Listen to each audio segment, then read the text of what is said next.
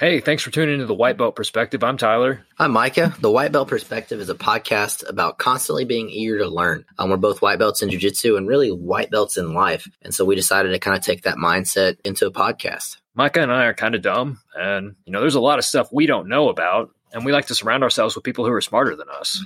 Which isn't hard.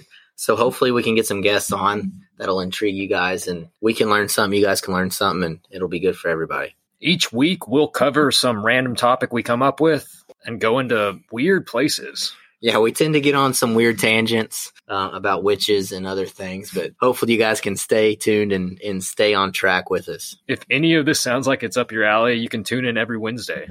Yeah, follow us on socials as well Instagram and Twitter. The link should be in the bio. Thanks for tuning in, guys. We look forward to growing this with you.